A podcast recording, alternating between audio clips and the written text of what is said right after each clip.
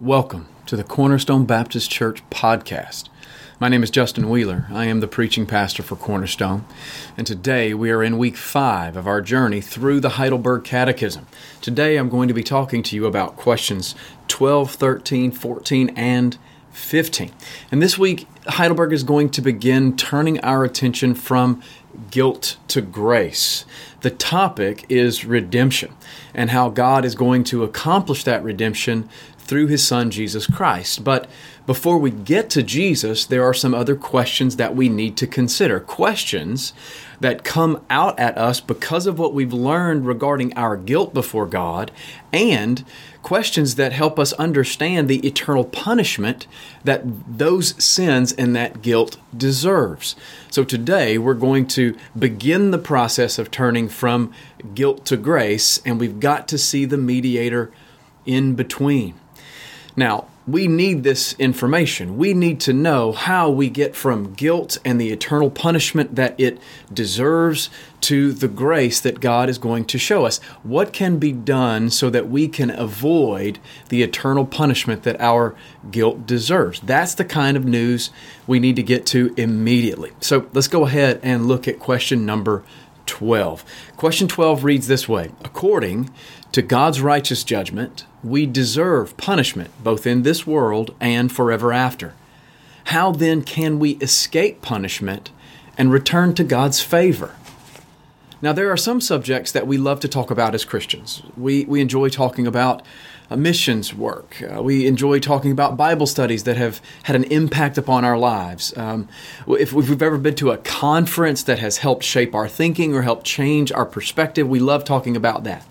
We love to share how we came to Christ. Uh, most of us love to talk about the books that we've read, and there are even some doctrinal things that we like to talk about. I mean, I relish the opportunity to talk about the grace of God and the forgiveness of God and the love of God. Now, it might take us a minute to get over our initial fear, but most of us will jump at the chance to talk about Jesus. I love to talk about Jesus. I love to talk about our church and the wonderful things that God is doing among us.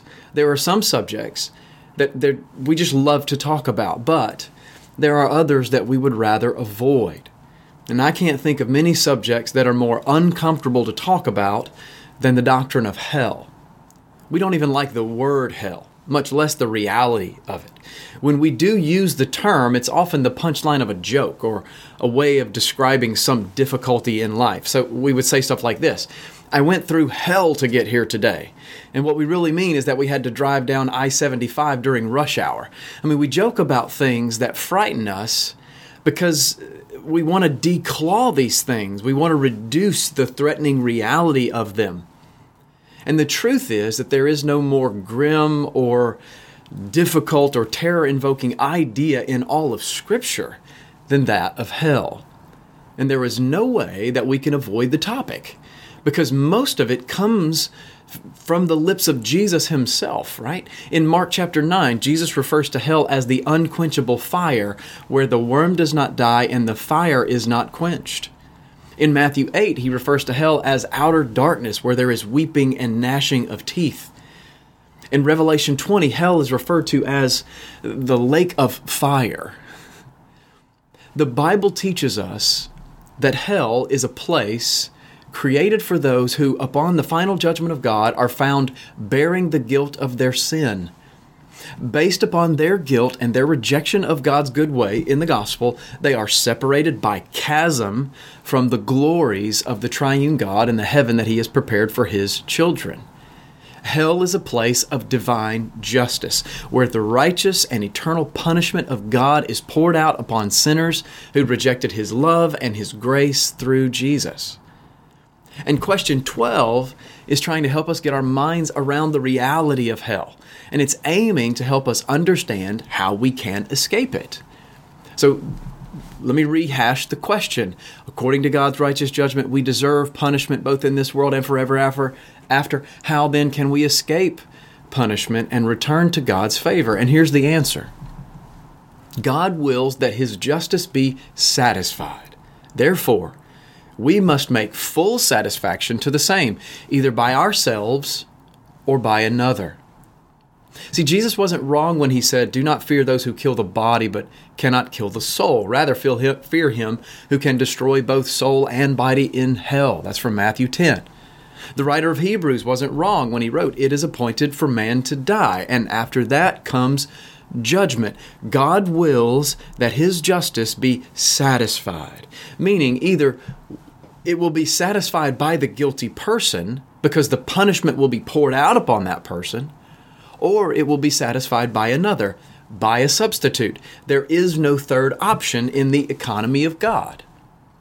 But let's stick with thinking about uh, ourselves and whether we have any hope in ourselves to free us from this debt. Question 13 asks, Can we pay this debt ourselves? And the answer is this certainly not. Actually, we increase our guilt every day. Now, the point of this answer is to say that we have no hope of affording ourselves relief from God's just wrath. We can't escape it on our own because every day we sin more and more and only increase our guilt. If for some in some way I was able to make up for the sins I committed today, what about the sins I committed long before I came to concern myself with sin? Or what about my sins for tomorrow? Our guilt is an ever increasing guilt, and our sins are not just those things we do, there's those it is those things that we think. Sin is dwelling within our hearts, and we can't change our hearts. And we can't look to the law to save us because the law is not designed to do that. It is designed and given to show us our sin, not to serve as a remedy for our sin. Romans 3:20 says, "For by the works of the law no human being will be justified in God's sight, since through the law comes knowledge of sin." So if, if we can't hope to escape on our own, then is there another who can help us to escape God's wrath against our sin? Well, that's an interesting question, and we have to answer it in a couple of different ways. Question number 14 says this Can another creature, any at all, pay this debt for us? In other words, can we look to an, another human being? Or can we look to some um, created sacrifice to do this? And the answer is this no. To begin with, God will not punish another creature for what a human is guilty of. Besides, no mere creature can bear the weight of God's eternal anger against sin and release others from it. If we were looking to a mere man to save us, there's a problem. That mere man can't even save himself, much less pay the penalty for himself and us. And, and the creatures that God has made, they are insufficient to effectively and eternally wipe away the punishment that we deserve. God has determined that each man must bear responsibility for his own sins. Whatever a man sows, that is what that man shall reap. Ezekiel 18 and verse 20 says this The soul who sins shall die. The Son shall not suffer for the iniquity of the Father, nor the Father suffer for the iniquity of the Son.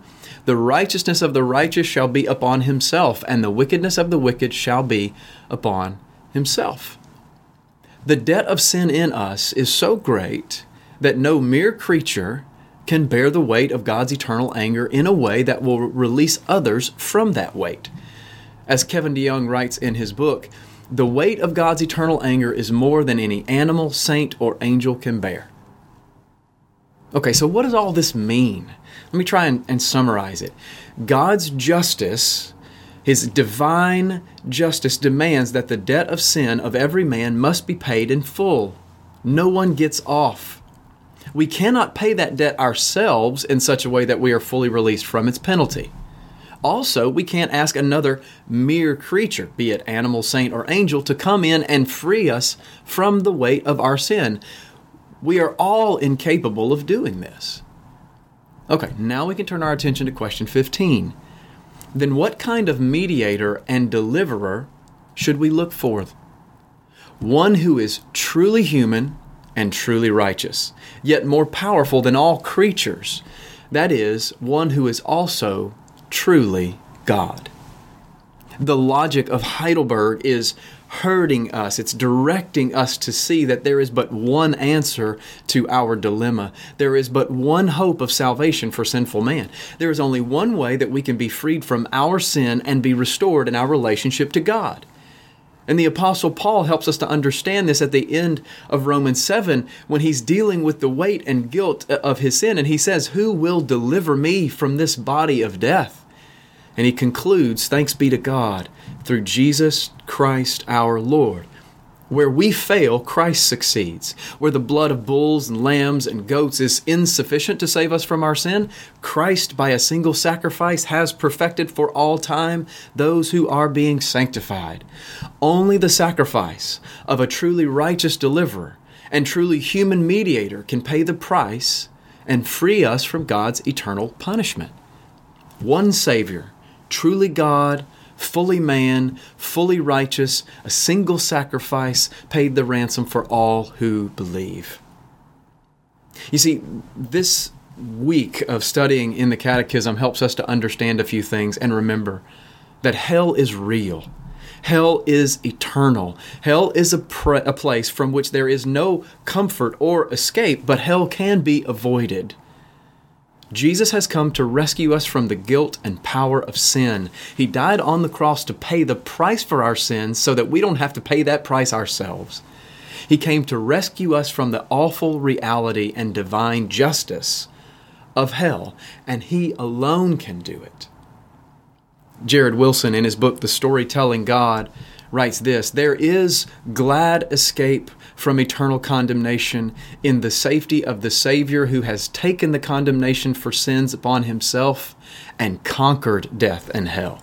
Yes, for even you, if you want him. Now, if you want to learn more about Cornerstone Baptist Church, you can find us online at cornerstonewiley.org. You can follow us on Twitter or Instagram at CBC Wiley. You can find us on Facebook at facebook.com slash Cornerstone Wiley, and you can also subscribe to this podcast on iTunes or Google Play to stay up to date on all the new content.